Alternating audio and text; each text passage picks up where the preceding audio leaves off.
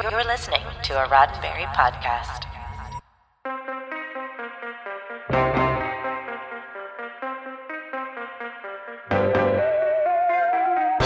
What if we're not alone in our solar system? What if the fourth planet has a thriving civilization but feels threatened when Earth creates nuclear powered rockets? And then what if they show up, hide their ship underground in a field, and change people over into mind controlled zombies or mutants for their own purposes? What if you came face to face with the invaders from Mars?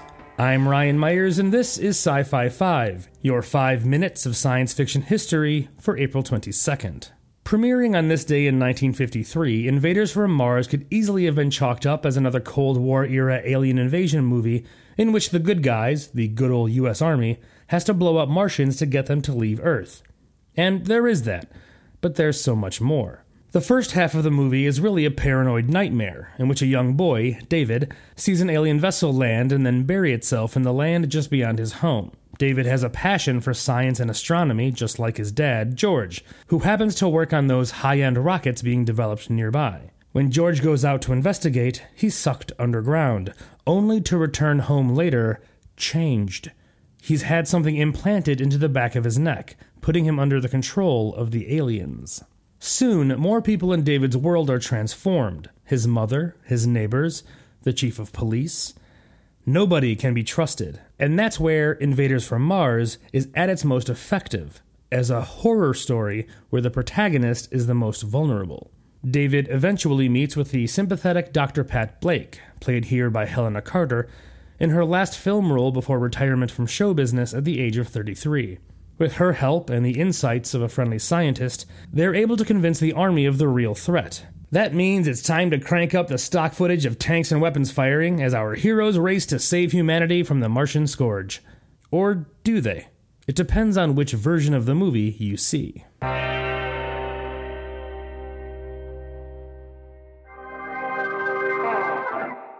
Invaders from Mars was directed by William Cameron Menzies, the man who invented the job of production designer and worked on films like Gone with the Wind and Hitchcock's Rebecca. He brought his keen eye for visual storytelling to his role as director here, and it's apparent in the many graphically creative shots.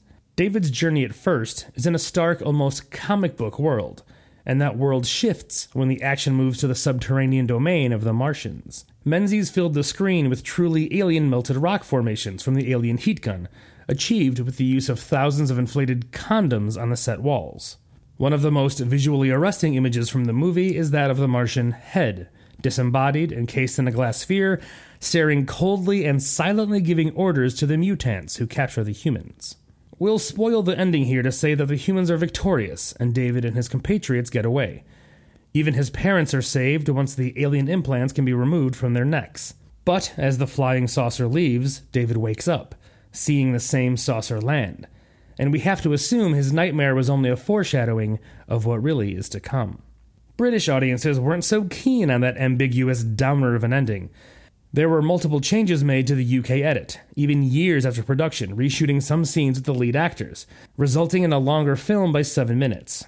That one had a much less depressing fate for David and his friends and family. American audiences liked what they got, though, even with the movie's imperfections. It became a cult classic among 1950s science fiction. In fact, it was among the very first sci fi films to be shot in color and the producers stepped up the release to April of 1953 in order to beat George Pal's War of the Worlds, making this the first color sci fi film audiences would ever see. From its nightmare scenario to its timelessly arresting visuals, Invaders from Mars left a mark, and its cult status was further cemented when Tobe Hooper decided to remake it in 1986.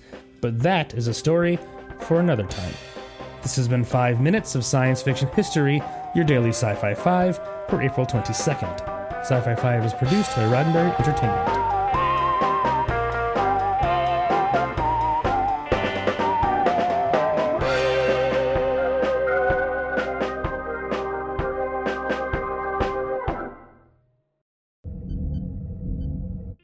This is a Roddenberry podcast. For more great podcasts, visit podcast.roddenberry.com.